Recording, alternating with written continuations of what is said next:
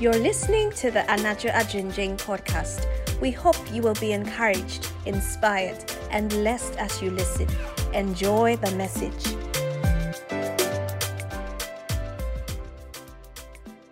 Last week we learnt about Naaman, a very accomplished man, powerful army general, conqueror of the world, probably wearing a very, very decorated uniform with medals and so many shiny metals. Yet we found out that under all of this, 2 Kings chapter 5 verse 1 tells us that he was a leper. So under all of this beauty and decoration, he had a skin disease. And the nice uniform and everything on the outside just covered it, but it didn't deal with the problem. In 2 Kings chapter 5, verse 2, we are confronted with a little girl who was stolen from the land of Israel and was serving as a slave and maid in the service of Naaman's wife. So the first two verses of 2 Kings chapter 5 present to us two people at extreme opposites. On one hand, we have Naaman, who is everything we want to be, or everything we think we want to be on the outside. Accomplished man, powerful man, all the children are saying, I want to be like Naaman when I'm growing up, when I grow up. on the other hand, we have this little girl. We don't even know her name. She's unnamed. A slave. Nobody knows her. She was stolen like a piece of property. An absolute nobody.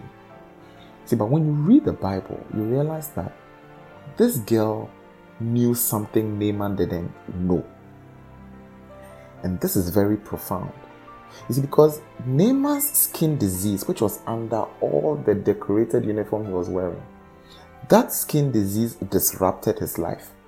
Because of that problem, all he had was insignificant, and all he was on the outside was insignificant. But on the other hand, this little girl, nobody knew her, nobody knows her. But she knew God. So I can imagine their household. Naaman walks in at the end of the day in the evening with all his bodyguards. The drums are beating, singing his praises. The women are shouting because Naaman is all that. But he comes inside, and those close to him know that he is sad, he is downtrodden, he is discouraged, he is he's just down because he knows that all that is on the outside means nothing because on the inside there is a need. Everybody outside wants to be like him, but he is so dissatisfied with himself because he knows that when he takes off all this outer decoration, it's so visible that his life lacks something. This little girl, on, on the other hand, maltreated, overworked, disrespected, walks about the house with a certain smile on her face and a joy in her heart. She has nothing, but she knows God. And so her heart is so full. She's so happy. That is a strange sight. The person who should be happy in the house is Naaman.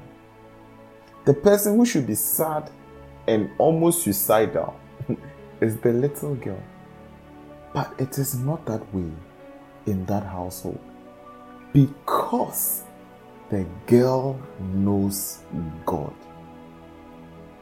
In this story, we realize that there is only one thing that matters in this life don't be, be deceived by the world. The world will set you on a path that will have you chasing after fame, cars, money, sex, you name it, pleasure, whatever. But all these things do not satisfy, and so many people have chased all these and gotten them, and have realized that they still feel an emptiness on the inside. When they stand in front of the mirror, they feel that emptiness. On the other hand, a few people disregarded by society, have laid hold on something and it has filled their heart with so much joy, and they've realized that that is all they need. They are good to go. What is this thing? It is God, it is His presence, it is Jesus Christ. Friends, tonight, I want you to understand that there is one thing that matters in this life. There is one thing that is needful there is one thing, and that one thing is Jesus Christ. I want to recommend Jesus to you. I want to recommend the one who the Bible says fills all in all to you. And after you have met this person, I can assure you, your life will never be the same. That emptiness that you feel on the inside, that all that you have is unable to take away, that ache, Jesus Christ will take it away. Look at this little girl who had nothing, yet because she knew God had everything. There is an invitation to have what this little girl had. And tonight, if you would reach out and touch Jesus, and say, Jesus, I want to know you, He will come into your heart and fill you on the inside. That's all for this evening. I pray that, oh, you come to know this joy that fills all in all, and that your life will never be the same. God bless you and have a lovely weekend. I love you so much. And Jesus Christ loves you.